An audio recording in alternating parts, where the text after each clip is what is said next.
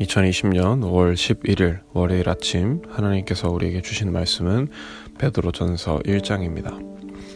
이 베드로, 베드로 전서 1장을 묵상하기에 앞서서 베드로 전서의 배경에 대해서 간단하게 설명드리겠습니다. 베드로 전서는 우리가 잘 아는 예수님의 제자 베드로가 보냈다고 알려진 편지입니다.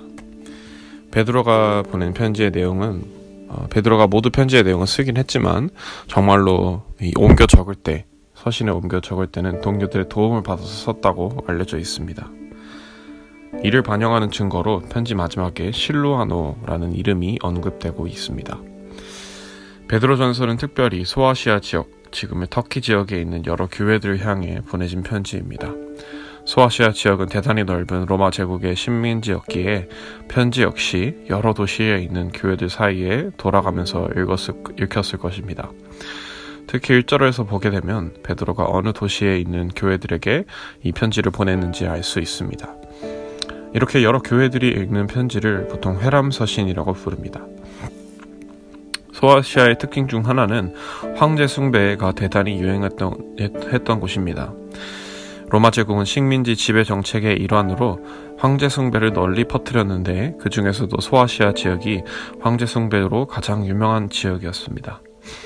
그렇기에 소아시아 지역에서 그리스도인으로 살아간다는 것은 아주 어려운 일이었습니다. 왜냐하면 황제 숭배를 하지 않을 경우 박해를 당할 가능성이 높았기 때문입니다. 그리스도인으로만 살아도 어려울 텐데 소아시아 지역에 있는 사, 사는 성도들은 또 한 가지 문제가 있었습니다. 바로 소아시아가 원래 고향 땅이 아니라는 것입니다. 로마 제국은 식민지를 효율적으로 지배하기 위해서 여러 나라 사람들을 강제로 이주시키는 정책을 자주 사용했습니다. 그런데 소아시아 지역에는 이렇게 강제로 이주된 사람이 아주 많았습니다. 그리고 그 중에는 오늘 살펴볼 이 베드로 전서를 처음 읽었을 그리스도인들도 아주 많았을 것으로 생각됩니다. 그래서 소아시아 지역의 교회들은 여러모로 어려운 상황에 처해 있었습니다. 먼저 자기의 고향 땅을 떠나서 소아시아라는 낯선 땅에서 머물고 있었습니다. 또한 소아시아는 황제 성배가 유명, 유행하고 있기 때문에 자칫하면 그리스도인으로서 박해를 받을 수 있었습니다. 이런 사정을 알고 있는 베드로는 소아시아 교회들을 바라보며 안타까운 마음으로 편지를 작성하게 됩니다. 특히나 성도들이 소아시아라는 낯선 땅에서 고난을 받고 그리스도인으로서 아주 낯선 환경에서 신앙생활을 하고 있다는 사실을 기억하면서 그들을 위로하고 그들의 믿음을 성장시켜 주고자 했습니다. 이런 사실을 기억하시면서 앞으로 5일간 베드로 전서를 묵상하시면 되겠습니다. 이제 1장을 살펴보도록 하겠습니다. 앞서 말씀드렸다시피 베드로 전서는 편지입니다. 그래서 1장 1, 2절에서는 먼저 인사말을 찾아볼 수 있습니다. 베드로는 먼저 자신이 누구인지 밝히고 본도, 갈라디아, 갑바도기아, 아시아, 비두니아라는 지역에 다양한 지역에 편지를 보내고 있다는 사실을 알려주고 있습니다. 1절 마지막에는 나그네라는 표현을 찾아볼 수 있는데요. 여러분 나그네의 특징이 뭘까요? 예를 들어 사막을 여행하는 나그네는 어느 마을에 들르게 되면 그냥 잠시 그 마을을 시, 스쳐 지나갈 것입니다. 그래서 어디에서도 완전히 환영받지는 않는 그런 존재일 것입니다. 그런 것처럼 편지를 받고 있는 성도들도 살아가면서 자신들이 나그네와 같다고 여기고 있었습니다. 소아시아 지역은 자신들의 고향이 아니라서 지역 사람들에게도 환영받지 못하고 신앙적으로 박해를 받기 때문에 어디에서나 환영받지 못하는 사람들이었기 때문입니다. 하지만 베드로는 이 사실을 알고 있는지 2절에서 그들을 위로하고자 합니다. 제가 2절을 읽겠습니다. 곧 하나님의 하나님 아버지의 미리 하심을 따라 성령이 거, 룩하게 하심으로 순종함과 예수 그리스도의 피 뿌림을 얻기 위하여 택하심을 받은 자들에게 편지하노니 은혜와 평강이 너희에게 더욱 많을지어다. 여기서 보게 되면 하나님 아버지의 미리 아심을 따라 라는 표현이 있습니다. 이 말은 즉, 하나님께서 베드로 전설을 읽고 있는 성도들을 창조하실 때부터 이미 알고 계셨다는 뜻입니다. 소아시아 지역의 성도들은 자기들이 어디서든 환영받지 못한다고 생각했지만 사실 하나님께서는 그들을 사랑하셔서 창세 전부터 선택하셨습니다. 그러니 성도들은 낙심할 필요가 없습니다. 혹시 여러분도 스스로 속한 자리가 낯설다고 느끼시는지 모르겠습니다. 직장에서나 교회에서나 가정에서나 어디서든지 아, 여기가 내 자리가 아닌 것 같다 라고 느끼시는지 모르겠습니다. 이런 생각은 언제든지 들 수 있고 그렇게 생각한다고 해서 이상한 것이 아닙니다. 다만 하나님만큼은 여러분을 사랑하셔서 선택하셨다는 사실을 항상 기억하시기 바랍니다.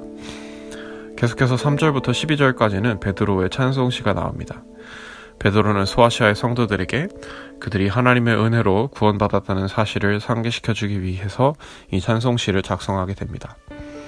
이 찬송시에서 중요한 요점은 바로 소아시아의 성도들이 하나님의 은혜로 거듭나게 됐다는 뜻일 것입니다. 거듭났다는 건 무슨 뜻일까요? 바로 다시 태어났다는 뜻입니다.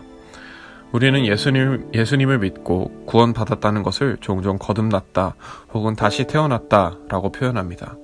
왜 그럴까요? 이 신생아는 태어나면서 자신의 부모님을 선택할 수 없습니다. 자기의 피부색이나 머리카락, 외모나 그저, 물, 그저 부모에게 물려받은 대로 태어나게 됩니다. 그렇다면 예수님을 믿어서 다시 태어난 그리스도인은 어떨까요? 예수님의 모습을 닮고 하나님의 형상을 닮은 사람이 되어야 하는 것입니다.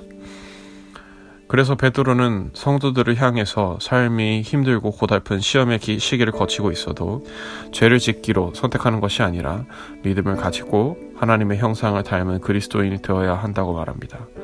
이들은 이전에 이방인들이었고 황제 숭배를 하던 사람들이었기 때문에 그런 로마 제국의 사람들이었기 때문에 그리스도인이 되었다면 완전히 변화되어서 이제 새로운 삶을 살아야 하는 것입니다.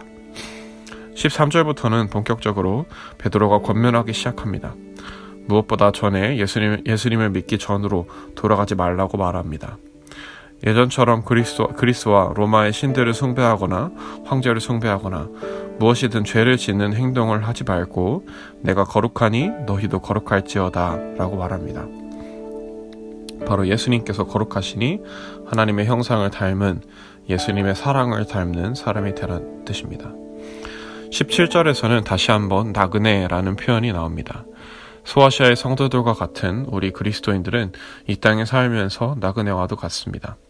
이 땅에 살고 있지만 우리의 고향은 바로 하나님이 계신 하나님, 하나님의 나라이기 때문에 이 땅에서 살아가는 삶은 고통스럽고 낯설게 느껴질 수밖에 없습니다. 그러니 더더욱 하나님을 의지하고 예수님을 믿어야 합니다.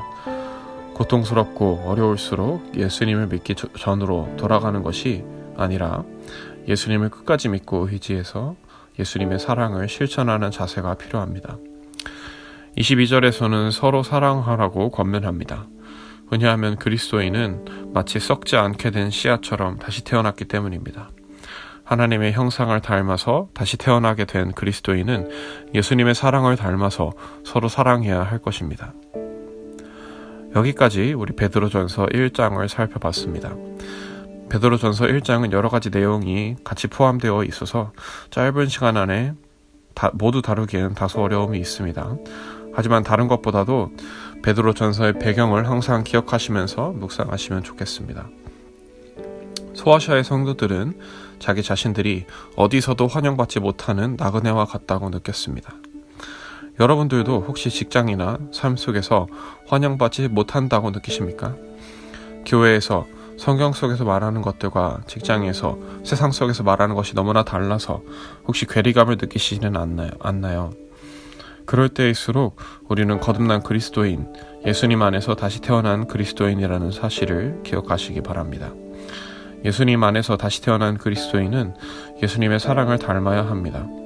그래서 아무리 세상 속에서 환영받지 못하는 것처럼 느끼시더라도 하나님께서 항상 우리를 사랑하셔서 항상 우리를 돌보시고 계시다는 사실을 기억하시기 바랍니다.